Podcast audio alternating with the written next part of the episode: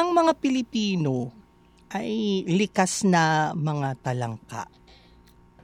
Ah, hindi ako kumakain nun. Hindi ka... Di bali ng magkanda kuba-kuba basta makapagtrabaho ng marangal. Di ba? So, ah, ako naman, di, kung kaya ng iba, pagawa mo sa kanila. Nananawagan din po ako doon sa dalawang asong nagkakahulan. Nagre-recording po kami. Huwag po kayo maingay. Mga tito mong totoo, mga tito mong totoo.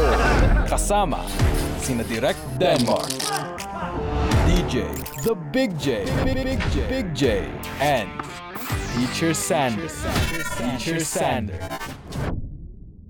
Ang lahat ng mga opinion ng mga hosts ng podcast na ito ay pawang mga personal nilang mga pananaw lamang. Walang personalan, daldalan lamang. Isa muna mapagpalang ah, umaga, tanghali, hapon at gabi sa inyong lahat. Ako po ang inyong tito mong totoo na si DJ The Big J all the way from Hong Kong. At syempre, bagong episode na naman to. Kaya naman nako, ipapakilala ko na naman ng ating mga kasamang tito na talagang totoong totoo. Okay, unang-una dyan, ang ating Derek. Derek all the way from Bulacan. Derek Denmark, magandang... ah, yun na, sa'yo. okay. Magandang magandang uh, umaga, tanghali, hapon, gabi, and uh, tulad ngayon, malapit na kaming maghating gabi sa inyong lahat, mga nakikinig po sa aming podcast na mga tita mong totoo. And totoo po yan, kami po taga Bulacan, bukod sa ito'y lubakan, ito'y binabaha. Grabe, ulan na ulan dito for the past few days. Maulan nga uh, dyan, no? Today lang uh, na nag, ano, nagpakita yung araw. But anyway, uh, doon sa kabilang side ng uh, Bulacan, papunta doon sa mas uh, mas progresibo. mula sa, Wow! mula sa syudad ng uh, San Jose. si Teacher Sander. Sir, magandang ah, Yun. lalaki sa'yo. So, isang magandang umaga, tanghali, hapon at gabi sa inyo ah, DJ and Direct and also sa ating mga listeners ng mga tito mong totoo. Ah, salamat po sa inyong pagtutok pati nung mga aming nakaraang episodes at sa mga kababayan po natin dyan na apektado ng ah, baha ay ah, mag-ingat po kayo. Oo, Yun lang. kasi pagka si Habagat siya, Yes. di ba? Hindi naman siya bagyo hindi, eh. Hindi. No? Ah, may bagyo pero actually if you looked at the weather satellite, parang nag-meeting-meeting sila sa taas ng Pilipinas. Tatlo sila doon na mm, tumambay sila doon. Tumambay sila doon. Kaya pag sinabi ni Sander na ingat po kayo kasi mataas yung lugar nila. Pag sila binaha, patay na kami lahat. Nasa bundok yun. Lubog na Oo, kayo. Lubog na kami. Oo, ano dito eh, up and down yung mga the hills, hills are dito eh, kaya ganun. eh. in, uh, Hindi San kami Jose. prone sa baha. Kamusta ba mga tito? Buti nabanggit ni Sander, no? Nabanggit niya yung mga previous episodes natin. Maraming maraming maraming salamat po sa nag- mga naging board kasama namin. And uh, Grabe, ang daming ang daming na board talaga, Dami, no? madami. Dahil ang dami nating mensahe, mga oh, messages. actually ano yan eh. Maraming salamat. ah. Madalas kong chinecheck yung statistics natin kasi syempre uh, I wanna know how we're doing with this uh, crazy idea that we started uh, two months ago. At uh, ano with with Anchor, with uh, Spotify and uh, Google and uh, Apple Podcasts, uh, we're uh, slowly uh, inching up and up in terms of uh, listenership kung meron mang ganun term.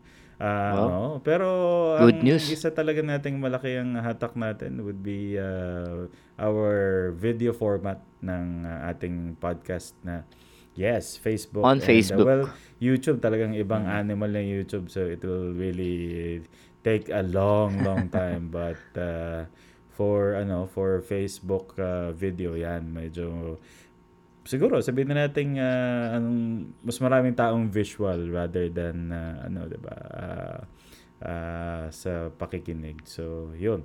Maraming salamat po sa inyo. And 'di ba uh, for the for the past uh, two episodes, nagkaroon tayo ng part 1 and part 2. Bakit uh, single ka pa din? And uh, I want to read off a few messages, ha? A few message re- messages. Uh, merong, uh, ano, may nag-comment doon sa atin. Uh, uh, oo, Yung mga nag-o-open let, up. Let me uh, read one. Tago natin siya sa initials na JL.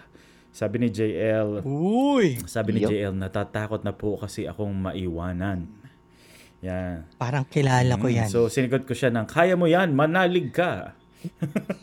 pero sinagot niya uli ako. Ilang beses ko nang sinubukan pero lagi akong iniiwan. Kaya nga tumanda na ako may takot sa pag-ibig. Naku. Ah. Siguro, ano yan eh, kaya yung kanta niya, puro ganyan yung tema eh. Mm. Si JL. Ah, talaga? Kilala mo to? Juan, Carlos Labajo. Kulang na lang ng K. Okay. Hindi, pero ah, nakaka, ano lang, ah, as in, uh, nag, nag ah, re-relate sila sa mga, ano natin, sa mga pinost natin. Ah, teka, ha, hanap pa ako ng isa ditong nag-message sa atin. Ah, sabi ni ano, ah, wait lang. Eh, I think kay Sander may mga nagdediretsyong ano eh, no? May nagdediretsyong ah, comment din sa kanila. Wala, tin, i- ino-open ko Ah, lang. sabi naman ni. NB, siguro parang no boyfriend. sabi niya, walang nagkakagusto.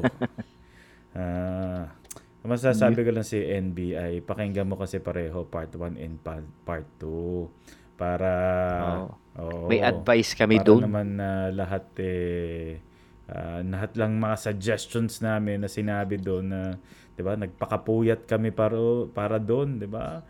Pakinggan mong maigi. Yan. Anyway maraming salamat po uli sa mga ano sa mga nakinig at ah, nanood sa amin. And ah, DJ parang may hawak-hawak kang ah, kung ano diyan kanina Grabe, medyo ma- masarap kasing ano eh, uminom ngayon. ay oo naman yeah, par- Dahil ga- katulad ng panahon ninyo dyan, ganyan din ang panahon dito eh sa Hong Kong. So pag umuulan dyan sa Pilipinas, sigurado umuulan din dito. Oh, talaga. Oo, kasi minsan or kadalasan, pag umulan dyan or pag may bagyo dyan, dumadaan dito, nag nag stop over muna dito. Mm, baka nagdi-Disneyland. Ganun yung Baka direction. nagdi-Disneyland. Baka. Baka. kaya medyo maulan dito ngayon. kaya sabi ko, bakit hindi ako mag uh, Sunmig Light? Baka naman.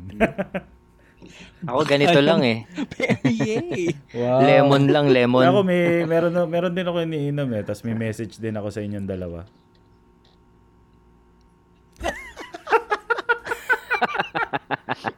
So, para po sa nakikinig ito, kung gusto niyo malaman kung ano yung message ko sa kanilang dalawa, panoorin niyo na lang sa Panoorin niyo. uh, niyo Facebook tsaka sa YouTube. No? At in, O yan yung ano, Ah. yan yung yung ano, thumbnail. pwede, pwede.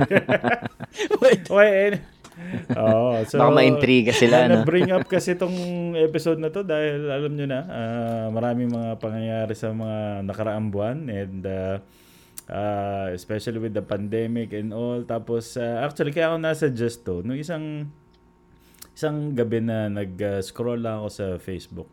May isang article ako nabasa and it came from one of the former beauty queens of uh, the Philippines. No? Uh, I think she she was the very first title holder ng uh, Philippines uh, beauty contest and uh, I think first Asian din yata no. Ang title nung uh, ano nung article uh, is ano parang Filipinos are racists. Sabi ko. Hmm.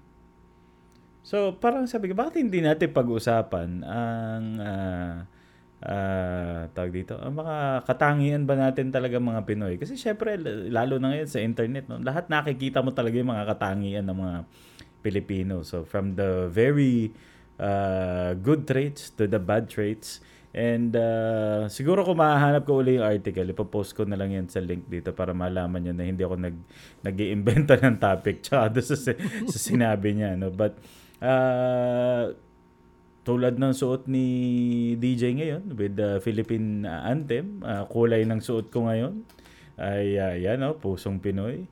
Yun, no? Uh, at ako ang suot ko ngayon ay uh, red and blue. Uh, sisa, Ako lang palang maling topic kasi yung pinrepair mo eh.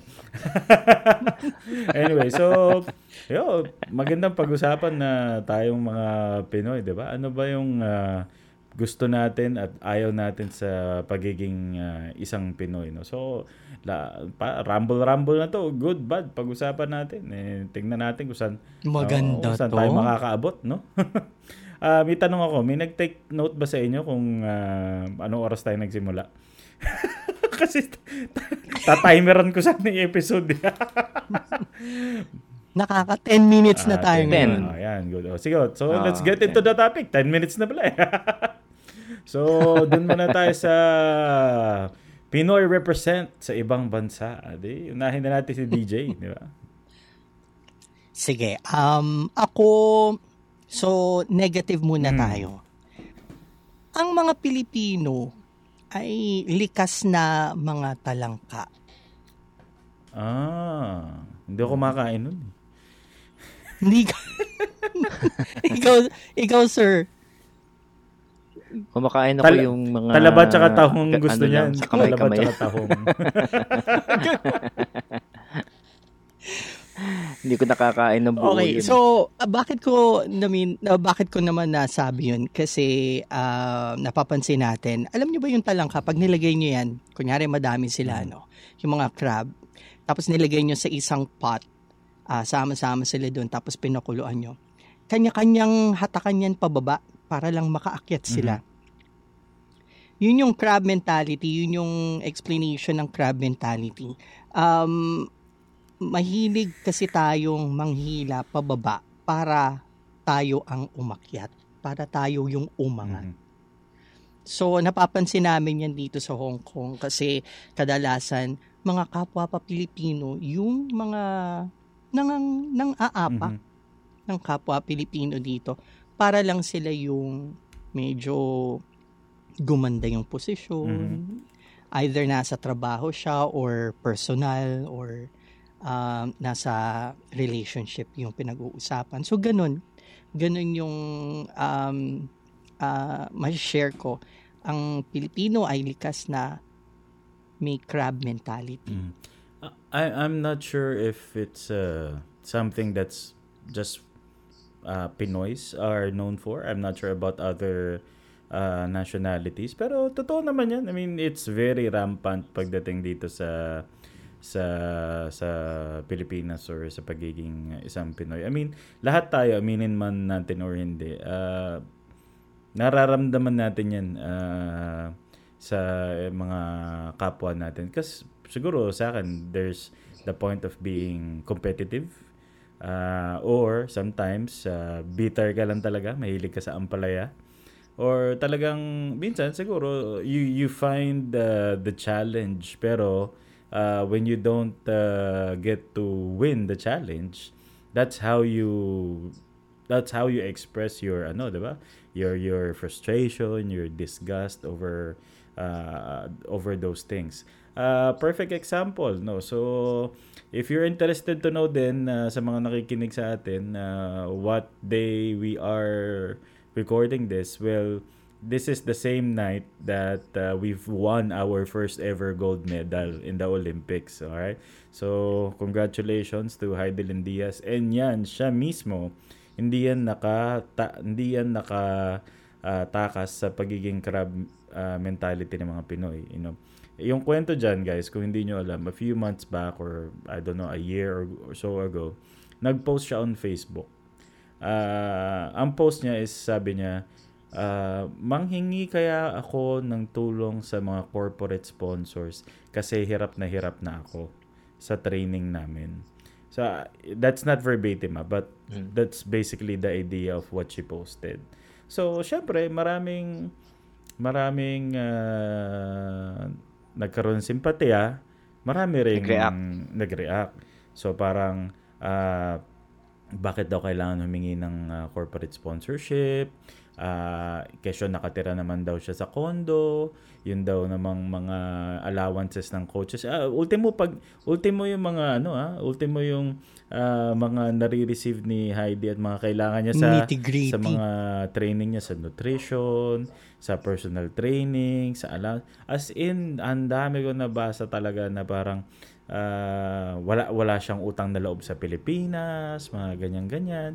Pero alam mo sa sitwasyon ng sports sa Pilipinas, talagang Pilipino ang may ano eh, Pilipino ang may uh, utang na loob sa mga atletang to. Okay? Kasi uh, ang dami kong mga nakilala before kasi na mga boxing coaches na mga nasa ABAP or Amateur Boxing Association uh, Association of the, uh, Association of the Philippines.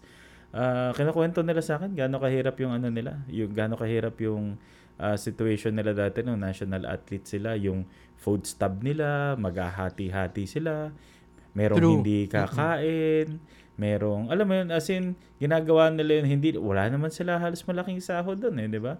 That's where uh, corporate sponsors come in and then sasabihan sila na sell out sila, di ba? Eh, wala tayong magagawa, kailangan nila mabuhay, di ba? So, ngayon, di ba, sabi ko nga kanina doon sa shinare kong post sa Facebook, asan na yung mga pamalo ko? ayan, yung, yung naghaharap ng, yung, pala yung naghahanap ng corporate sponsor, ayan, binigyan na kayo ng ginto. Di ba? And, uh, wala eh. Talagang, sa, lalo na sa Facebook na doon mamakikita lahat ng tao talaga na may crab mentality. Sobra. Sobra talaga. Ngayon naman, dahil may ginto, proud naman sila. Ganun na nga. Iba na naman yung ipopost. So, naman. with that said, ang Pinoy ay likas na balimbing. Okay. Tama-tama. Nagsona na kanina. Matatapos na ang term ng administrasyon in what? A year? A year. Oh. So, dahan-dahan na maglilipatan yan. Hindi lang yan sa politika, di ba? Kahit naman sa personal na sitwasyon natin sa buhay, ang mga tao ay likas na balimbing, di ba? Ikaw, Sander, baka may ka, alam mo kang experience about this sa mga, mga balimbing-balimbing dyan. uh, wala akong masyadong maalalang pinaka tumatak talaga. Pero, ano, pero ano naman yan, evident naman yan. Napapansin mo naman talaga yan. Uh, in different ano, uh, larangan or field or whatever it is that people do. Meron talagang ganyan. Parang uh, this today, uh, he's on your side. Tomorrow, hmm. iba na. Parang ganun. Parang opposite na. Oo, kasi like ano eh, parang kapit kung sinong malakas, di ba? Ganun lang yun eh. So, yeah uh, naka, hindi ko alam kung bakit bakit tinawag na balimbing yung mga taong balimbing. Alam ko kasi y- Nakakita y- na ba kayo ng balimbing talaga? Nakakita na ba kayo ng balimbing? Di ba prutas yun? Hindi ko alam. But nagbab- nagbabago ba ng anyo yung balimbing na prutas? Kaya siya Hindi ko alam. Or baka... Hindi pa kasi ako nakakita eh. minsan matamis, minsan hindi. Or baka sa lasa, nag-iiba. Hindi ko rin alam eh. Bakit bakit siya tinawag ng balambig? Nag, Nagbe-blend mm, eh, hunyango sa iba. Yun, hunyango. yun yung nagbe-blend, hunyango. Pero, yun, i-relate na rin natin, uh, di ba? With, with the sports uh, uh, sa Pilipinas, ang Pinoy ay, tsaka hindi lang sa sports, ang Pinoy ay lakas na resilient. Di ba? So, Ah, mm. tulad na nabanggit mo last, uh, I think that was two episodes ago, DJ, di ba? Diyan sa Hong Kong, yung mga entertainment uh, industry na mga Pinoy, di ba? They shifted to Food Panda, di ba? To, Food Panda. To survive. Wow. Well, di ba? Hindi lang dalgona coffee at ube cheese pandesal lang nauso nung pa, nung uh, pandemic, but people became really Pandemic. creative in order to survive. That's what that's True. what I know about Pinoys being resilient. Although sometimes sinasabi nila nakakapagod na maging resilient and stuff, but wala eh ganun naman talaga ang Pilipino, 'di ba? So may kasabihan tayo na uh, di bali ng magkanda kuba-kuba basta makapagtrabaho ng marangal, 'di ba?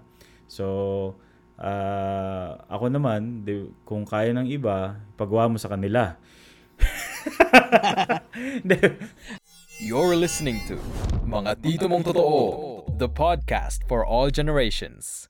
Hindi, pero ano, marami akong, ito, ah, tunay na kwento naman to. Sa industry ko, ng trabaho ko dito sa, or business ko sa Pilipinas, di ba? Photo, video production.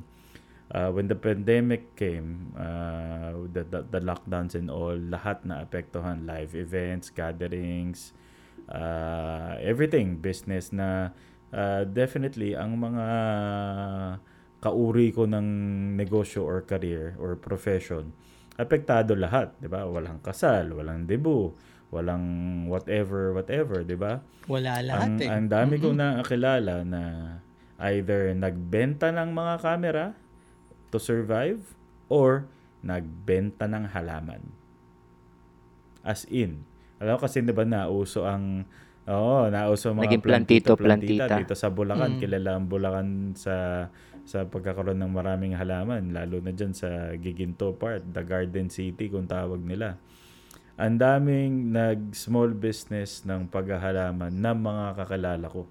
Hindi lang yun, nagbenta ng bigas. 'di ba? Nagbenta ng, nag-bake. Ano pa ba? Ah, bake sushi, 'di ba? Yung mga ganyan, as in small, small enterprise uh, to keep them afloat in these uh, trying times. So, si DJ may, na, may, may nakwento na about sa mga food panda riders, delivery people. Si Sander, ano kayang kwento nito pagdating sa... Kayo, kayo, di ba? Sa mga teachers, di ba? Nag-shift kayo bigla to online. Alam ko napakahirap niyan for you. But uh, what what what made you guys uh, parang uh, pull it off? Kumbaga, kwento mo sa amin kung gaano kahirap lalo na sa online ang maging teacher. Ah, before ko sagutin yan, ah, I'd like to add dun sa being resilient. Kasi parang lately may nadidinig ako parang comment nila about Filipinos being ah, resilient. Lalo na kapag ka, ah, ganitong may mga tawag doon, mga kalamidad. Ganyan, 'di ba? Nakikita mo na ah, nag-enjoy pa rin sila, masaya pa rin sila. Ah, parang ah, they see it as something ah, negative yung pagiging resilient na yon kasi ah, they think that Filipinos are kumbaga parang being contented with with ah, with that. Parang ganun, parang okay lang, sige. We take Parang things for instead granted. of, parang uh, ganon. Yes, or or parang kung ganyan lagi ang sinasapit nila, sige, okay lang, okay lang. Parang instead of uh, doing something to to make change, parang ganun, para sa susunod, hindi na ganun kahirap yung sitwasyon na ma-experience nila. Parang ang gustong sabihin is negative yung effect ng pagiging resilient in some situations. Parang not all the time being resilient is uh, is good. Parang ganun. So, dito naman sa ano sa sitwasyon namin.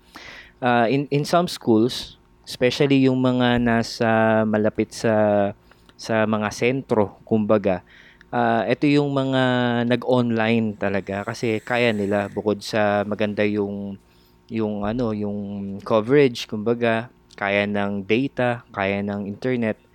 Eh yung mga bata rin, let's say, kahit sabihin natin they are studying in public schools, mas may kaya-kaya sila, may, may gadget sila, meron silang uh, panload para maituloy yung online classes. But in our case, dun sa ano namin, medyo bundok kami.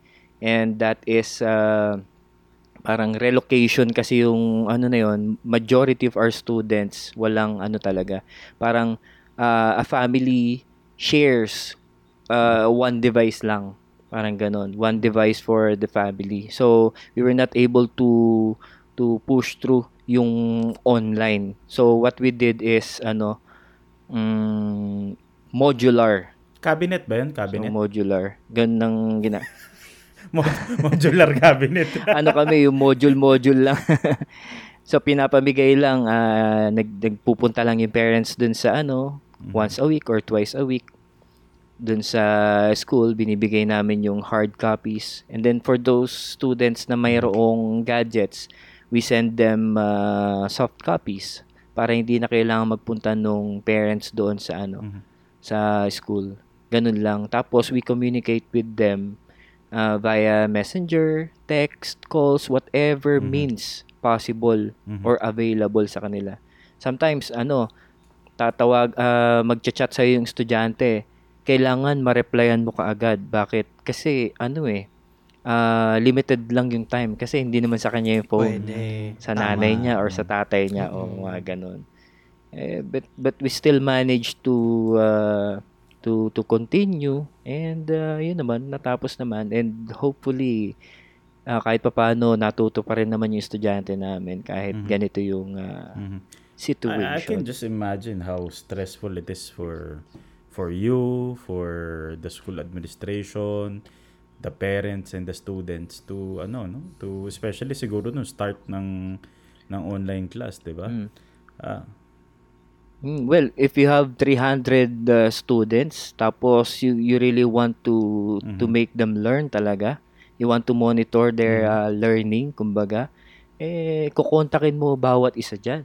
Iisa-isahin talaga, no? Mo-monitor mo bawat isa 300 diyan. pa lang yan eh. How much more sa bigger ganun. schools? Kasi yung sa sa campus ni na Yes. Sander, napuntahan ko kasi yan before.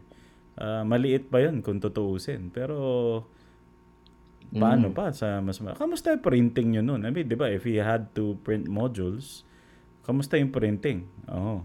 Yun na nga. Yun na nga. ah, kumbaga kakapusin talaga yung budget ng school. So ah, buti na lang merong ibang Mm. mga nagdo-donate ng ah, papel tapos yung ink na lang ang binibili ng ah, school kahit papaano medyo naka-menos. Tapos yung sorting nun. Piprint Mm. mo tapos sort Yun yung mo. hirap, no? Ganun. Oh, fortunately, by uh, nung, nung nag third quarter, eh, third quarter na, ah, LGU na ang nag-provide ng Oh. modules. So, they, they send us ah, ah, hard Mm. copies na. Eh, Ganon. So, we, ano, parang Yun talaga ang hindi na dapat. namin kinailangan mag kasi yung Mm. Yun talaga ang dapat, Pero diba? una, yung ba school stressful. nyo under Mm. ng sa DepEd or sa city ang funding?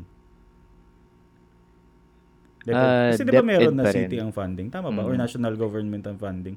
May ganun eskwelahan, di ba? Nation ah, national tapos yung by Mm. ah, division din division namin Ah, but with the support Mm. of LGU as well kaya nakapag ah, provide ng ah, hard copies kaya lang may problema pa rin minsan may mga kulang-kulang pa rin so we need Mhm. to make some adjustments o kapag may kulang ah, we need Mhm. to reprint mga eh, ang tanong ko, ganyan. naglalabas ka ba ng sarili mong pera? I mean, in reality, in, in, in, in all honesty, nakakapaglabas ka ba ng sarili mong pera? Makakapag uh, makakapaglabas ka talaga kasi Mm. kung nakikita mong kulang Mm. at kakapusin kayo, kailangan mo talagang mag-donate. I, I guess nakapag ano din ako ng ilang reams ng Mhm. bond paper kahit pa paano. And some other things that we need sa sorting of uh, modules. Ganun. And especially yung load. Uh, actually, ang load allowance namin for the whole year is uh, 1,000. 1,000 But- for a year? yes. Ah, yes. Kailangan mo nga mag-resilient nun.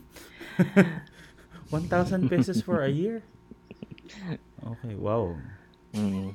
Well, uh, da- dati kasi meron namang 3,500 na chalk allowance but uh, obviously hindi naman kami gamit ng chalk or Mm. any other materials ngayon. Tinanggal So yun. we also spent uh, we diverted that uh, 3,500 uh, chalk allowance nilagay namin for internet or Mm, data okay. allowance. So, I guess Ganun. pati mga co-teachers mo, may, may mga sariling bunot na rin yan minsan, no? Yes.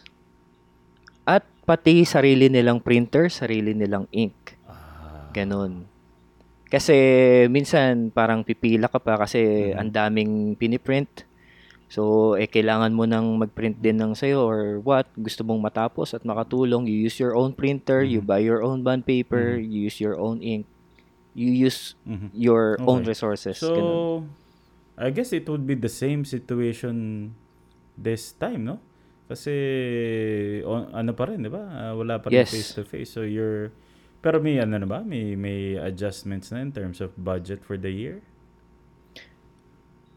Uh, actually, ni-retrieve namin yung mga pinamigay naming hard copies and uh, we are planning to uh, reuse it. Yung mga in Ah, good oo. condition Save the pa. trees, pare. Save the Ganon. trees. So kung kulangin man, yung kulang na lang ang i uh, Well, print parang namin konsepto lang din naman ng libro, di ba? Other other students can use it yung mga makakahiram as long Mm. as they don't change it, di ba? Ah, kasi sometimes uh, they they change Yes. the the lessons and all. Wow, okay. So I guess ang Pinoy ay likas na matulungin, di ba?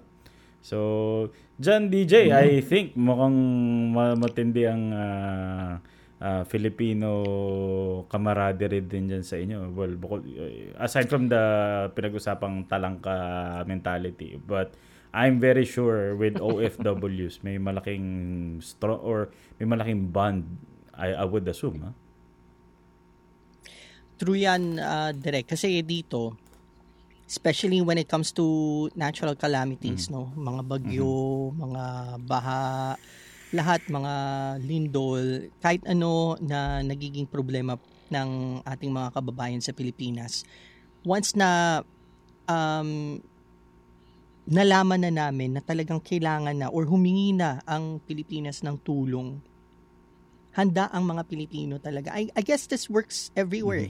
Um, talagang yung bayanihan spirit natin nandito pa Mhm. rin. Kaya halos lahat, halos lahat ng mga disasters na dumaan sa Pilipinas na kinailangan ng international assistance or or help, Mhm. tumulong ang mga Pilipino and not only Filipinos no um also locals dito sa Hong Kong. Pero of course um nangunguna ang mga Filipino communities dito uh, associations pag-organize ng mga relief efforts. So tama ka diyan direct uh, totoong likas tayong matulungin. To add to teacher Sander no? Um I also know the plight that uh, teachers are going through um, in the Philippines. Kasi itong t-shirt ko po na Pusong Pinoy um, this is an organization based in California. And I am blessed to be part of it no? I have been part of it for I think six seven years na no? Ngayon um yung mga ah, ang ang ang objective kasi or advocacy ng Pusong Pinoy is to actually help uh, uh, children, out of school children in the Philippines. Kasi we believe na uh, we can eradicate poverty by reading one book at a time. So yun yung ano namin, yun yung advocacy talaga namin. At natutulungan namin ang Batangas at saka Pangasinan area. Mhm. Ngayon sa Pangasinan, meron kaming liaison officer, si PPL Marmel. Ah, ano siya, um, principal siya ng Bibisocol Elementary School. At sinabi niya talaga sa amin yung hirap Mhm. ng pagiging teacher sa ah, probinsya or dun sa area Mhm. nila. Dahil talagang tama ka direct, yung halos yung sweldo nila ay talagang nagagalaw na. And that's because of the oath and of the the privilege of being a teacher to their students. Talagang nandun yung ano eh, yung yung Agree. pagiging ah, second parent ng ng mga teachers Mhm. eh. Mhm. Nandun nasa puso talaga. So hindi talaga nila minamind na gumamit ng sarili nilang pera. Even gadgets, computers nila, ginagamit nila dahil yung sa mga module na piniprint. So ginagamit talaga nila yung computer Yes. nila. Ngayon nag-request ang ang ah, liaison officer namin kung pwedeng mag-donate Mhm. ng computer. Mhm.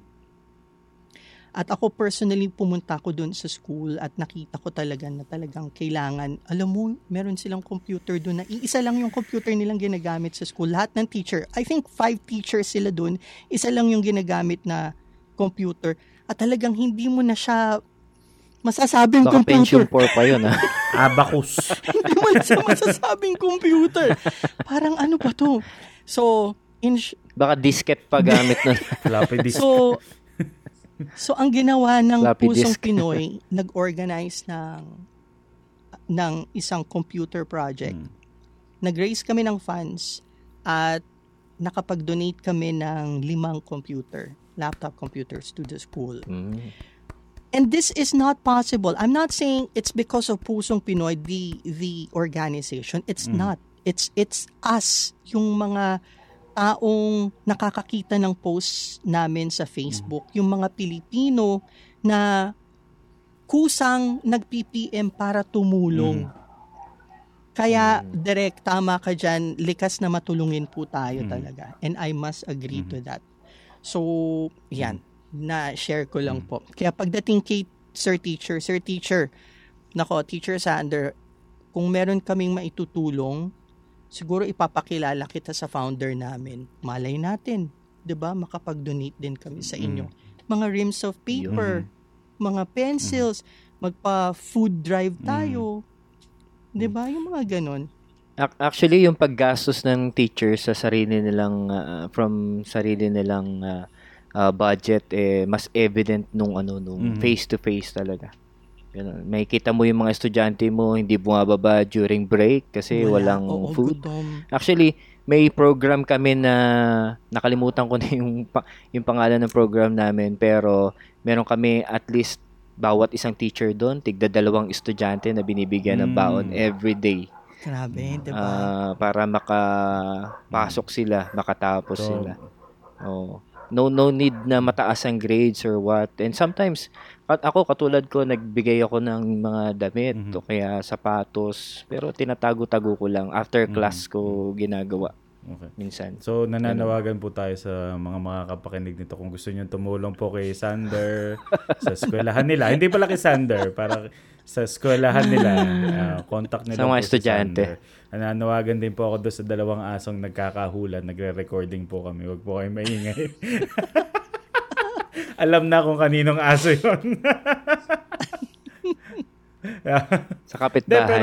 ano ah, um, ako kasi on a personal uh, basis eh, nakapag, nakapagbigay din ako dyan sa community ng students ni Sander. Ah, dati, nung gumagawa kami ng content for for Sports vlog, equipment. Ah, ginamit ko yung binigay ng sponsor na para makapagbigay kami ng sports equipment kasi nga 'di ba nabanggit ni Sander before nagko-coach din siya ng volleyball team ng ah, school nila. So nagbigay kami ng bola, nagbigay kami ng ah, ah, rackets, 'di ba? For for badminton rackets. Badminton. So, ano. Galing. Tsaka ano, ah, kasi 'di ba tayo magkakakalala tayo through the Montero community, 'di ba? So before nung active pa ako sa club and even with the during the time na na concentrate sa MMS, we uh, feeling ko mas active ako pagdating sa mga uh, outreach activities kaysa sa mga pagdating sa usapang sasakyan na mga car show or whatever. eh. Kasi dati, I remember pagka bago magpasukan, yan, uh, kahit within the chapter lang, ganyan, mag-collect kami ng uh, uh, contribution para meron kaming uh, kumbaga i-sponsor na isang community at sa isang barangay na pupunta kami ron alamin namin kung ilang bata yung nandun ah, tapos kung ano mga grade ng mga bata. So out of the out of the money that we uh, collect so as much as possible we would be able to give a bag uh, pencils, writing paper, notebooks, eraser, Notebooks. scissors. Kumbaga isang set na yung ano, isang set Galing. na yung uh, uh, tag dito, isang set na yung mapupunta sa bata. Kaya ang inaalam din namin basically would be anong number ng mga bata na nasa ganong grade level kasi gusto namin ay uh, mab- mabigyan sila ng mas specific to their grade level. Kasi hindi mo pwedeng bigyan ng ng writing pad ang isang grade 1 na pang grade 4 magkaiba kasi guhit noon 'di ba? Ang lapis na pang gra- ng pang grade 1 iba rin sa lapis na pang grade 3 mga ganung bagay. So uh, those were the things that we take into consideration when we give out um, you know school supplies and stuff. And then uh, during Christmas season uh, we would also uh, Christmas and New Year uh, season, we would uh, also ask for contributions again from the members. Then this time, it's either the uh, Noche Buena or the Medja Noche package for families. Yun naman, we would go go to a barangay again. Uh, we would ask the barangay leader to give us a number of uh, families, not really houses. So give a number of families and then uh, we would give out uh, stubs kasi we want to make sure it's uh, fair for everyone uh, re- registered within the community. Uh, we would hand them out uh, let's say a week before and then by the, by the time that we go to their community it's the thing that they will present to us so that you know we'll, we'll give them the uh, Noche Buena or the Medianoche, Medianoche package to ensure na you know it's fair for everyone. Kaya I know it's just a very short term or a one time deal but you know to to give out uh, happiness during those uh, times for people who cannot afford to you know uh, uh, have something in on, their table during Christmas or New Year it's something that would you know make make, make them happy so yun yung mga nakakamiss pagdating sa mga ganitong meron kang organization or whatever Oh, nakikinig ka pa din? Aba, edi salamat. Mga Tito Mong Totoo Podcast is brought to you by... Ay, teka, wala pala kaming sponsors. And kaya naman tayo nawala ron kasi ang mga Pinoy ay likas na chismoso. Di ako, real, oh, real talk lang naman tayo Ma-issue. dito. Diba? So isang dahilan kung bakit nagkagulo-gulo ang uh, samahan ng, hindi lang naman sa car club or wherever. Mga Pinoy, likas na chismoso yan. Lalo na mga lalaki, sa totoo lang, utang na loob, mas Totoo. chismoso. Totoo yan. Mas chismoso ang mga lalaki. Ba't ako hindi naman? Anong hindi? Pag may gusto ko malaman sa ikaw, tatanungin ko. Totoo yan. Ang mga Pinoy ligas na chismoso, chismosa. Pero para sa akin, mas malala ang mga lalaki. hindi ko alam kung bakit. Minsan, oh, Parang ah, baliktad, ano no? Yung gagawa ng issue. Kasi tulad na banggit ko kanina, di ba? Ah, collecting collecting contributions tapos gagawa ka ng issue na binubulsa mo yung nakokolekta. Kahit True. na after nun ipapakita mo pa sa group nyo yung liquidation ng ah, expenses sa mga binili mo. Minsan mag out of pocket ka pa nga pagka kulang di ba? Hindi lang sa eskwelahan ng out of pocket pati sa mga organizations din.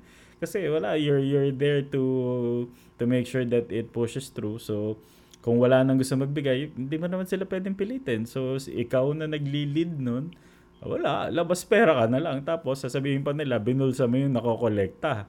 Diba? Ayun ang pinakamasaklap talaga nun kasi, di ba? Totoo. Ah, binubulsa mo, tapos kung ano sasabihin sa'yo kasi ikaw yung may hawak na Maninira Oo, eh. talaga. Yun, yun ang isang nakakabuisit talaga. Tapos yung mga issue-issue dyan, di ba? Kaya, talaga, ewan ko, para sa akin talaga, mas chismosong lalaki sa babae. Or based lang sa Well, experience siguro na yan? predominantly puro lalaki kasi sa grupo natin. But uh, parang Ah. antindi, parang minsan mas masahol pa sa chismosa sa kanto ang dating eh. Pero yun, yun, yun lang ang mahirap. Kapag we're always parang one thing that's in- interesting for Pinoys would be chismis.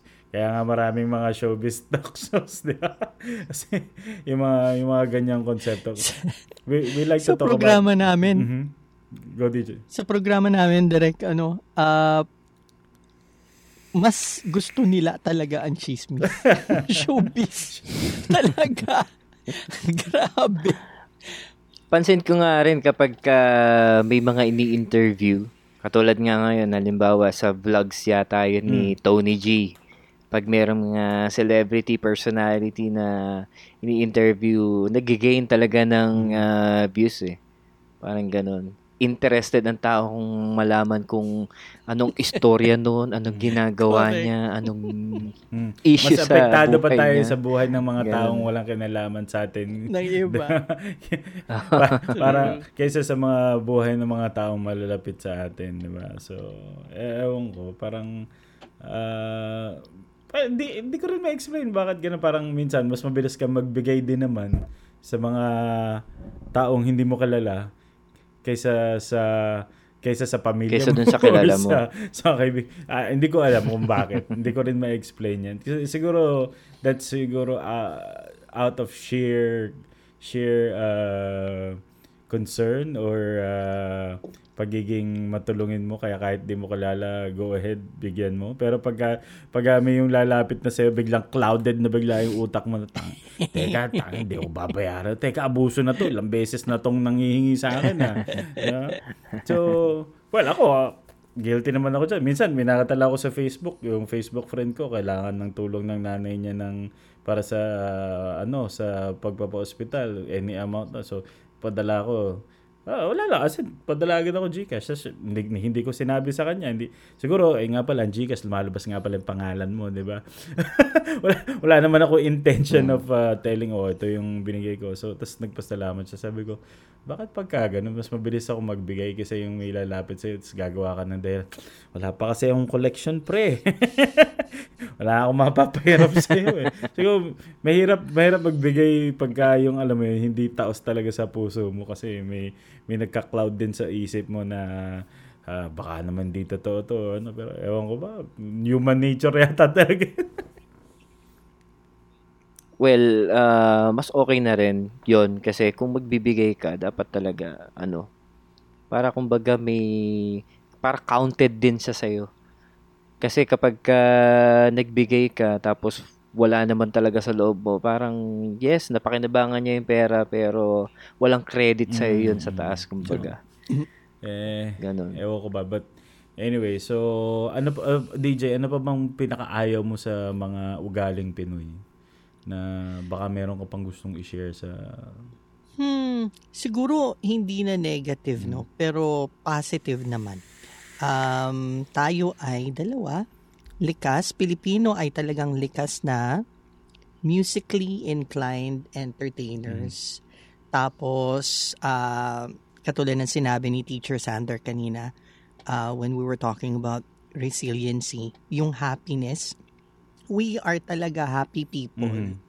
um, whether you look at it uh, negatively or positively, um, laging ano eh, laging may nega. Pero sa amin or sa akin personally, ang tingin ko dyan, positive. Kasi ano, Positive. lahat ng anything that you throw at a Filipino will just smile and and get back up. Mhm.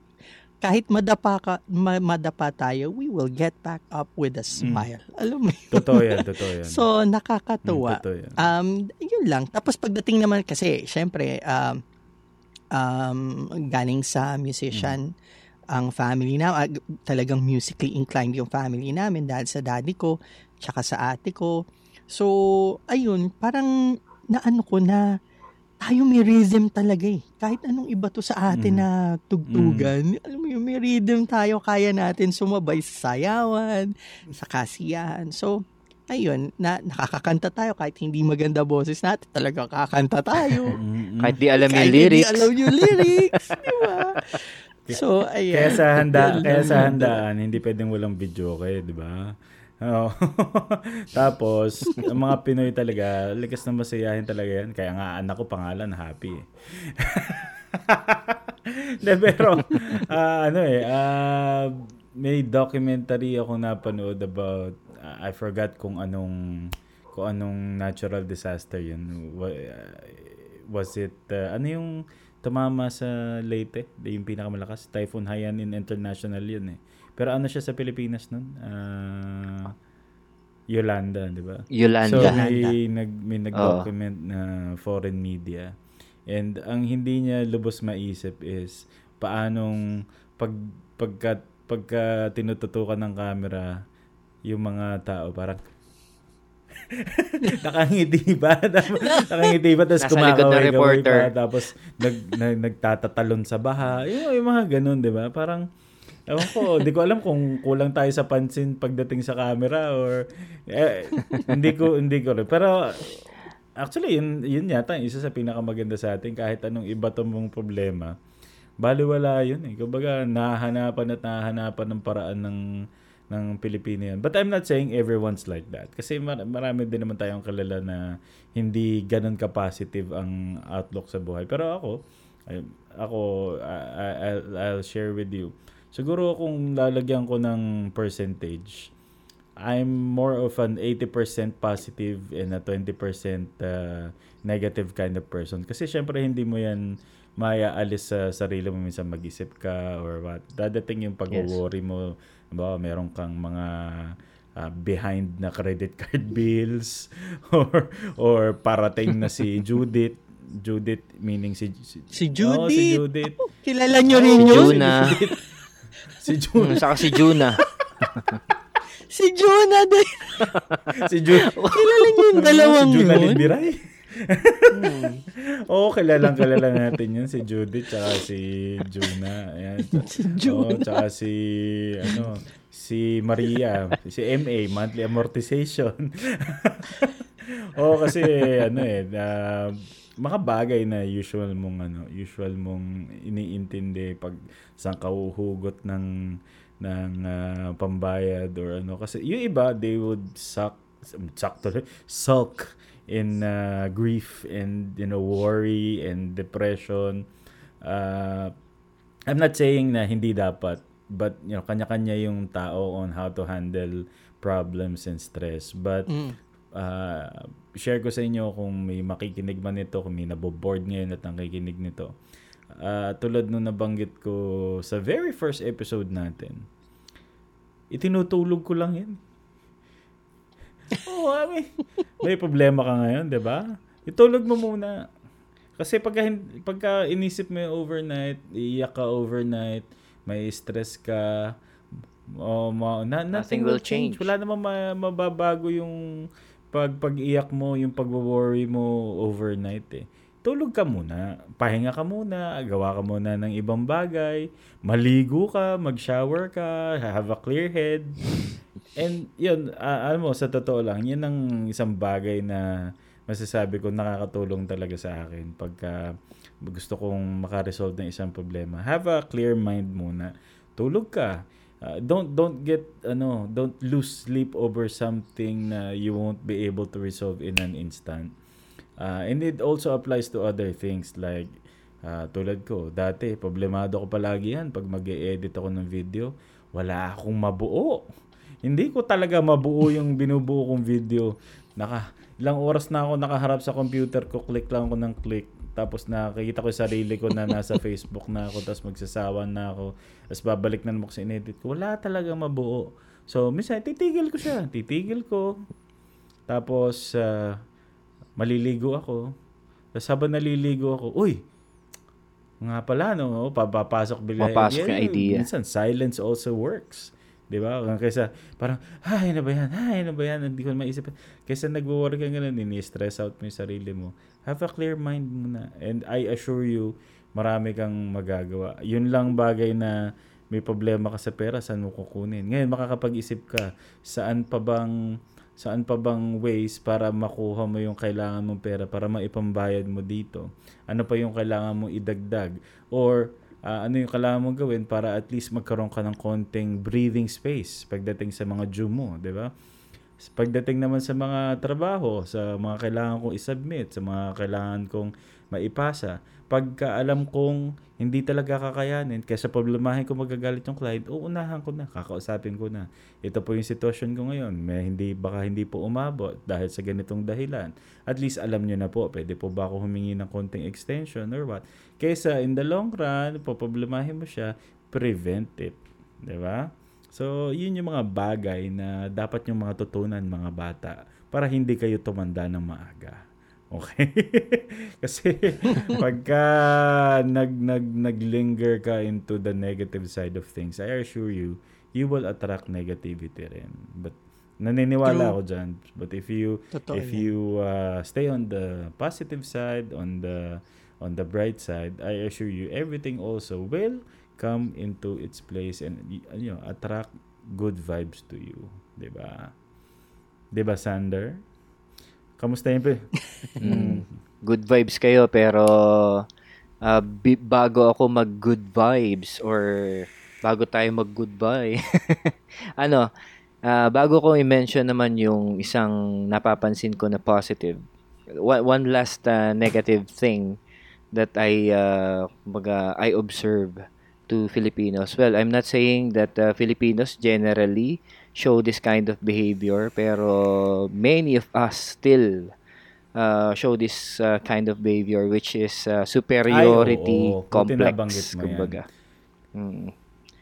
Eh kasi last time lang ah, parang may mga inisikaso ko, nasa mall ako, and pumasok ako sa Jollibee. Kakain lang sana ako saglit. I was waiting for uh, my food.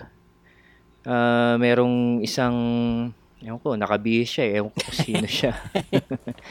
ano, ah, tinatawag yung name. Sabi ko, kung name naman niya yon or kung may kaparehas man, eh, mag, Mm. mag-react na siya, di ba? Parang ganun. Parang he was waiting to, uh, for his number to be called. So, eh, hindi tinatawag yung number niya, but uh, they were calling the name. So, lumapit siya doon sa nag, nagbibigay ng food. Ano silbi ng number? Ano siya? Ganyan. Ah, pakit, sabi ko, ang liit lang na bagay yun sa True. isip-isip ko. Eh, gugutom na rin ako. Hinihintay ko yung pagkain Mahirap magbiro sa gutom. So, ah. on the side, o on the side, sumasagot ako.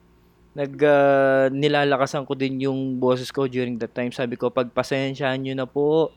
Ah, maliit na bagay po yan. Nagkakamali, tao lang, ganito ganyan. Pero tuloy pa rin siya to the point na pinapatawag yung manager, supervisor, at minention pa na ah, nagkamali daw yung staff. So, kailangan Oy, tanggalin ang daw sa niyan, trabaho Brad, ah. or what. Ha? Tindi ng gutom niya. Who are you? Parang ganun. So, sa isip-isip ko, gutom ka na ba? Kung gutom ka na, the food is there. Nasa harapan mo na. Is, ah, kumbaga, end the discussion, get your food, and eat. 'Di ba? Eh, kung gutom ka na, bakit ah, you still have a lot of energy to argue? Mm, true. 'di ba? At kung ano-ano pang mga pinagsasabi niya. So ako, sagot din ako ng sagot. Siguro di niya ako pinapansin pero ang lakas din ng boses ko. Until natapos sila, yes, sabi ko, finally. Tapos dumaan siya sa harap ko na gano'n. Naupo siya dun sa table niya. Pero uh, a minute later, di na niya natiis, tinake out niya din, lumabas na siya. Kasi uh, yung mga tao Na ano nakatingin na, sa kanya. eh. Gumawa, na gumawa siya. siya ng eksena. eh. Parang, parang ganun eh, superiority complex. Parang tinitignan mo lagi na mataas ka, Mhm. ah, may authority ka. Kumbaga, just because, sabihin natin, mayaman ka o mataas ang posisyon mo, kilala ka, may kaya ka, eh ganun na lang, ganun ganunin mo na lang yung mga tao sa paligid mo na alam Mm. mong mas mababa sa iyo. May, Parang Hindi yung isang Diba? nabalita, I think last week ba yun? Two weeks ago, yung ano, yung nagpark sa gitna ng kalye tapos sinita siya ng mga security, yung mga traffic enforcers. Biglang sabing bumaba, eh, nakainom daw. Bumaba. Sabi niya, hindi niyo ba ako kilala? Anak ako ni ganito, Mhm. anak ako ni ga-" Parang, sir, alisin lang naman yung sasakyan. Sir, hindi naman kailangan malaman Oo. yung buong pamilya mo. 'di ba? Parang yung nababasa ko din na parang yung yung yung halimbawa let's say uh, janitors or uh, utility security guards you also treat them uh, the way you treat CEOs Yes, or true. what, 'di ba? Totoo yun. Parang ganun. mm. Wala kang pinipili. Ako nga, I- I'm sa school, ang barkada ko, yung Mm. mga gwardiya namin eh. Sabay-sabay Baka kami kumakain. mo lang yung kotse mo. Hindi, nag, nag, Kasama na yun, ako. Style mo, boy! damay sila sa, hindi, damay sila sa almusal ko, ganun. Tapos minsan sa lunch din. Pero dumarating yung point na sabi nila, hindi sir, nakakaya na. Kami naman, next time kami naman. Ayan, ganun. Itab- kami naman itabi mo, bibili anak. ng Ako na. lunch. Oo. ako na. Hindi. Ako gusto ko mag, mag, mag-add sa superiority complex na yan. no? Um, naka-experience na ba kayo na pag may kinausap kayo ng isang tao, let's say lalo na hindi mo kilala, i-correct ka. Sasabihin sa'yo, ah, no, sorry, it's Dr. Blank. Yung mga ganyan. Ooh. Naka, or Mm. it's uh, Attorney Blank. Or it's, uh, Mm. aha, Parang oo. ini-emphasize yung Ako title nila. beses na rin ako ganyan. Minsan parang, fine, di ba? Sige, pinaghirapan mo maging ganyan, ganyan. Pero, pag na, Mm. pag wala tayo sa sa lugar kung saan ka ganun. Let's say kung wala naman yung pinag-uusapan natin or yung uh, pag pag-meet natin eh wala tayo sa loob ng clinic mo or ng ospital at hindi ko kailangan yung medical advice mo. Hindi naman siguro kailangang i-correct ang isang tao dahil hindi kanya in-address kung ano yung uh, mm-hmm. Ibang ta- tawag doon title mo, 'di ba? Kasi title mo. tayo pantay-pantay lang din naman pag nasa labas tayo, 'di ba? Meron din akong pinrovide ng isang services uh, before, ID making services. Uh, conference siya ng mga, hindi ko na sabihin. Basta conference siya ng mga taong may titulo. Mm. Napakahirap makipag-usap dahil kailangan i-address mo sila doon sa kanilang uh, title, 'di ba? Kahit naman pinag-uusapan nyo lang ay pagkuha ng picture, na dapat ay ganito ganyan pipirma sila dito para makuha yung signature nila hindi na t- minsan na, minsan hindi, titingnan ka disrespectful pagka ka. address mo sa kanila ay sir or ma'am lang You're listening to Mga Tito Mong Totoo The podcast for all generations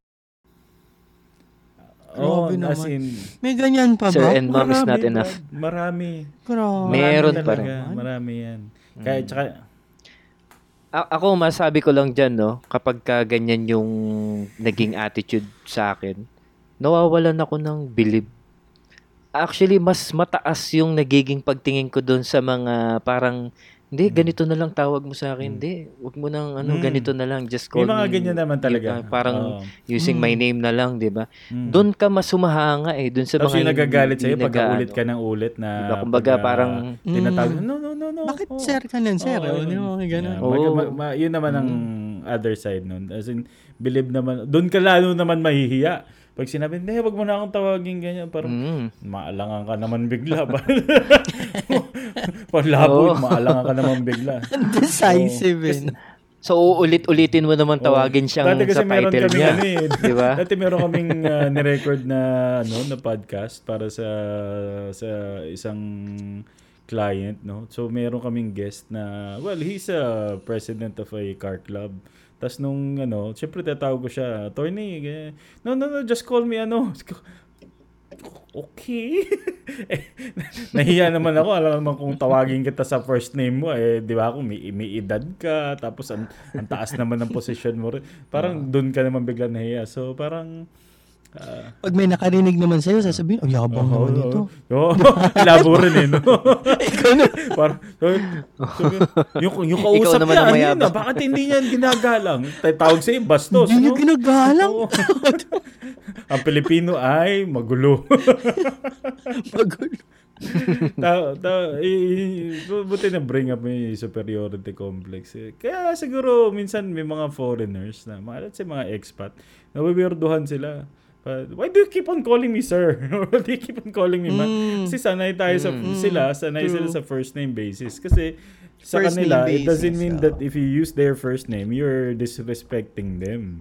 'Di ba? Kaya nga sa ibang lahi, walang ate, walang kuya, 'di ba? So, sa kanila wala ring mm. sir at ma'am. Pero I mean, di ko alam kung dahil nag-ugat ba yun dahil masyadong magalang ang mga Pinoy. 'di ba? Dahil hindi nila uh hindi mo rin maatim minsan na uh, hindi ka gagamit ng ng ng pag-address sa kanila sa tama pagka in in the form of paggalang, 'di ba? So naguguluhan ka naman din sa, utak mo. But anyway, uh, siguro last na negative na lang before we do our usual uh, round table na. So, I'm just gonna bring back yung nabasa ko nga sa article na Filipinos are racist. Kasi siya daw, una siya naka-experience ng racism sa ibang bansa.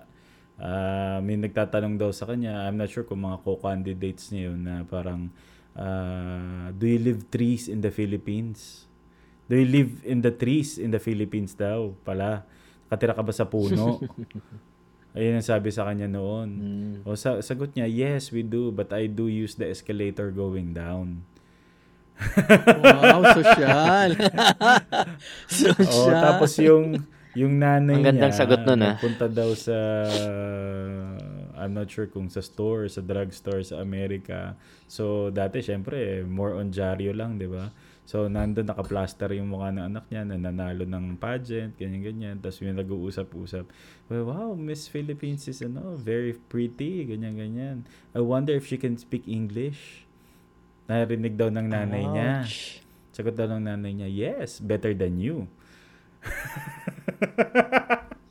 so, sa Pilipino, ang normal daw niyang narinig, eh, bakit yan ang ipapadala? Ang itim-itim. Yung mga ganun.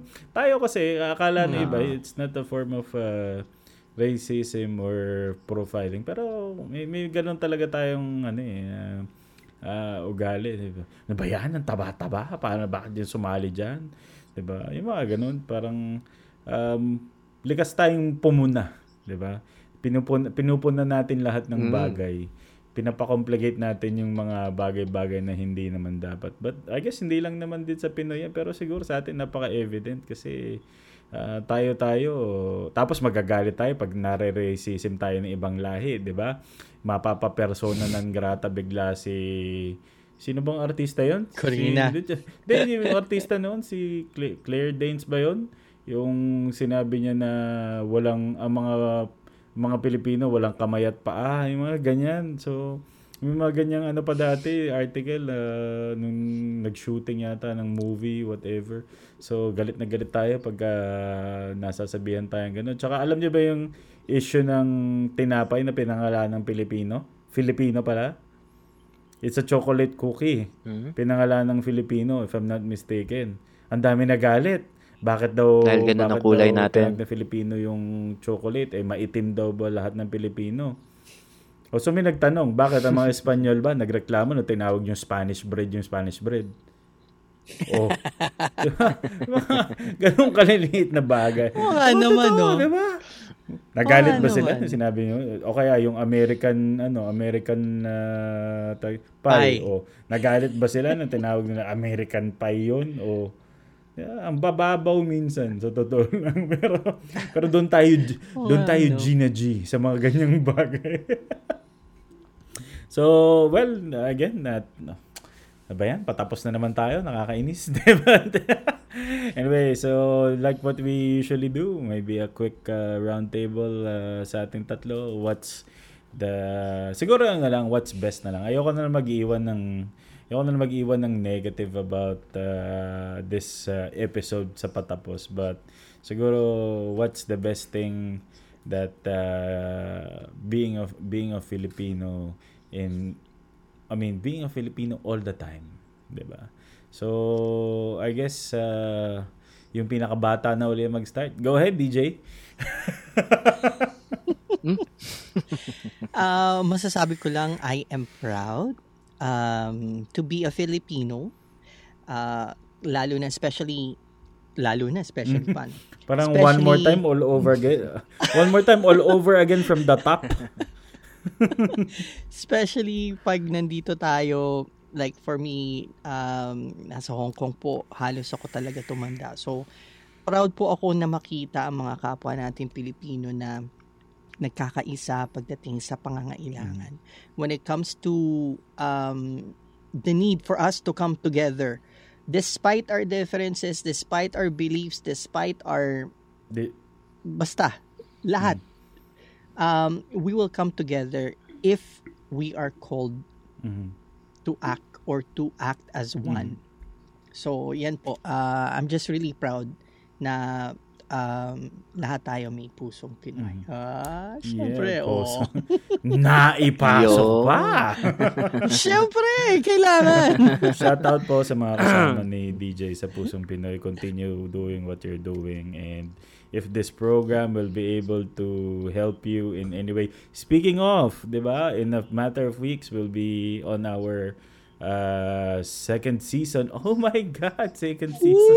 Napaka-professional. Honest. Napaka-professional. parang mga artista Pa, Akalain mo, umabot ng second season. Akalain mo, parang nag-survive. Hindi pa nagkakasawaan. anyway, so watch out for that second season, guys. Uh, we will ha- we'll continue improving that. But let me talk about that later. But siguro DJ, 'di ba, ang plano natin second season, let's uh, try to invite people to join our ano, join our program. So baka meron from Pusong Pinoy bukod sa iyo kasi hindi naman kita pwedeng i-split. Diba? Hindi kita pwedeng i-split sa sarili mo para magsalita about uh, Pusong Pinoy and maybe uh, use this uh, platform to reach out to those who are willing to to help out. Then maybe we can invite one one or two, di ba? One or Direk. two uh, would make it more and Mm. more interesting. Para naman well know more about Pusong Pinoy and what what things you do for uh, mga Pinoys, di ba? Definitely, ipaparating po natin yung invitation na yan sa kanila. And I'm sure, nako, eh, mahilig magganon yung mga yun. Huwag lang yun nasa kali. mahilig magkwento. Mga chi- chikadora, chikadoro yun. Kaso pagka in-invite mo, nasa California, baliktad ang oras natin doon. Brad, mapupuya tayo. Nako, kung alam mo lang yung mga yan, Direk, eh, sila yung nagpupuyat sa bagay. para lang makausap sila. Mm, sa Kaya, bagay, sa bagay. nako, ma, na, sobrang ano, napakababait Mm. ng mga kasama natin. Okay. But, uh, well, sa akin, no, uh, I guess, uh, ang pinaka gusto ko rin sa pagiging Pinoy ay the, the, the term na rin siguro, di ba? Pusong Pinoy. Iba talaga kasi pag uh, may pusong Pinoy. Pag uh, kilala mo o hindi, uh, makakaramdam at makakaramdam ka ng malasakit para sa kapwa. Malasakit, uh, concern, uh, pangunawa, pag pagtulong, pagmamahal sa kapwa. Basta alam mo na ah, Pinoy yan. Yun nga lang, yun nga lang may mapanood ka sa TV sa sa pelikula or sa series na kahit napaka small bit of ah, ano sa ng character niya. Uy, Pinoy yan, Pinoy yan, 'di ba? Sobrang proud na proud ka, 'di ba? So ah yun lang talaga yung isa kong masasabi na pinaka gusto ko about us and uh, speaking of this coming August, 'di ba? Lalaban uli si si Pac-Man. So, Manny. oo. So dati kung lahat walang masabi mga tao sa kanya tungkol sa sa pagbo-boxing niya ngayon, ah nandyan, na- nandyan na bigla yung mga haters na ah, senador ka, bakit ka ganito, ganyan, magpa-presidente ka, hindi ka ba... Ah, alam nyo, personal niyang buhay yun. Hayaan nyo gusto niya yun. Pero dahil sa mga ginawa niya, yayaman yayaman siya kasi that's, uh, ano eh, that's professional boxing. Pero yung ginawa niyang pagtataguyod sa sa mundo sa pagiging Pinoy eh hindi mo yun matatawaran, 'di ba? Ah, wag na tayong mainggit na napakayaman niya kasi he deserves that, 'di ba?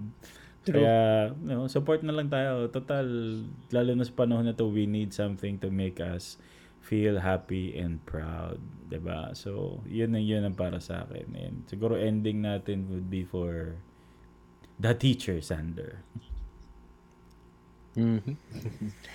Sa akin yung positive yung ano, yung ah, pagiging close Mhm. sa atin sa family. Yung talagang yung care natin sa family, yung closeness. Minsan ah, tumatanda ka na, may sarili ka ng pamilya, andyan ka pa rin, kalapit mo pa rin yung yung mga magulang mo, Parang yung mga nagpaparinig kang kamag-anak pag nag-asawa ka, diyan ka As much sa as inyo. possible. yung as much as possible ah, magbagtatayo ka man ng sarili mong bahay andyan lang sa malapit or ayun pa rin bumibisita pa rin sa mga kamag-anak kahit ah, magkalayo ng probinsya, 'di ba? I'm not sure sa ibang ah, nationalities, pero parang tingin ko sa iba ano eh kap- kapag ka pagka may sarili ka ng pamilya, yun na lang yun. Doon ka na lang sa pamilya mo. Hindi ka na masyadong nag-get in touch doon sa ano mo talaga. Wala na masyadong bonding, wala nang sa atin, Mhm. uso-uso pa rin ganyan, no? Pag may birthday, iba't ibang okasyon, reunion, Mm. ganun, sama-sama talaga lahat. And uh, yun yung parang nakikita kong maganda doon sa ano. Especially para doon sa mga magulang natin, pag tumatanda, andyan pa rin yung mga anak, andyan yung mga apo na nag-aalaga at nag-iintindi sa kanila. Like siguro sa iba, baka iwanan na lang sila sa 'di ba? Sarili na lang nila, sila na lang yung nasa bahay Oh, o kaya iba nasa Mm. Mm. home for the aged na ganun. Yun. Yun yung ah, nakaka-proud sa pagiging Alright, alright. Filipino. So, Yan. well, uh, maraming salamat again mga tito sa inyong time for for recording this very uh, interesting episode and siguro ang gawin natin no uh, since we promote this on social media let's try na mai-target natin to sa mga Pinoy din abroad. Kasi I'm sure they can pretty much relate to what we uh, talked about. So yun. Uh, as I mentioned earlier po uh, we're also at the tail end of the season 1. Ang next naman. So, uh, our uh, last episode for season 1 will be uh, that's uh, episode 8. So, that's uh, in two weeks time. Or from the time na lumabas to, one more episode and we'll close out uh, season 1. Uh, very, very successful season 1. Napaka-interesting. Marami kami na-discover in terms of uh, the things we do personally and also the things we talk about uh, towards other things. And um, we thank uh, all those who already followed us, subscribe to us, and uh, also engage in our uh, social media postings. Maraming salamat sa inyo. So, uh, siguro as early as now, I would like to get your suggestions. Uh, next uh, season, we would like to concentrate on inviting guests every episode.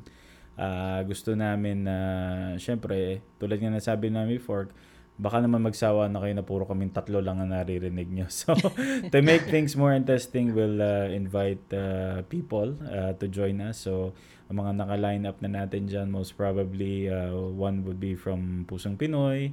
Uh, and then, yung nabanggit natin na nag-uusap tayo before about money, financial uh, financial uh, awareness. So perhaps we can invite someone who's uh, a professional in uh, financial literacy para mas maturuan tayo. Uh, mga ang tatargetin natin yung mga equivalent natin, 'di ba? Either mas mas bata or mas matanda. So ako, baka may ma-invite ako na mas batang photographer na I'm proud to say na na-impluensyahan ko at sana naman ay maganda yung pagkaka-impluensya ko sa kanya. excited excited na rin siya na uh, excited na rin siya na mag-guest sa episode na to. Very very talented young lady.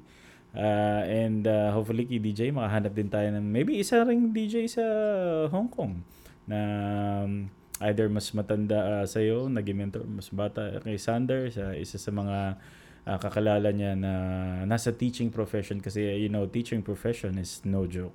You really have to yes. you really have to like it from the start na kinuha mo yan sa college. I would assume, ha? from the time na nagsimula ka mag-aral ng education, ay dapat alam mo na yung susuungin mo. I'm pretty sure, I'm pretty sure about that. So, uh, siguro this is Sanders' turn to again remind our uh, listeners and viewers on how they can follow us. Okay, so follow us on uh, Facebook, mga tito mong totoo, and on Spotify, Anchor FM, Apple Podcast, Google Podcast, and also subscribe to our uh, YouTube channel under the Lumina Alright. Studio. Hmm. So, maraming salamat sa pakikinig at pagtutok nice. sa mga tito. okay, per, uh, follow nyo kami sa mga Instagram accounts namin. Ako, Pakap na Direct. Kay DJ is uh, at DJ The Big J. Kay Sander, DJ ang napakahabang Schwander. Limang R. Right? Limang R. And uh, again, maraming salamat po uli. And uh, in behalf of uh, Sander the teacher from the other side of Bulacan and DJ the Big J from Hong Kong. This has been Denmark Dolores.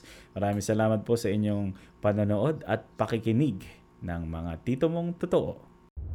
Thanks for tuning in to Mga Tito Mong Totoo, the podcast, po- podcast for all generations. Kita kitsuli next week for a new episode.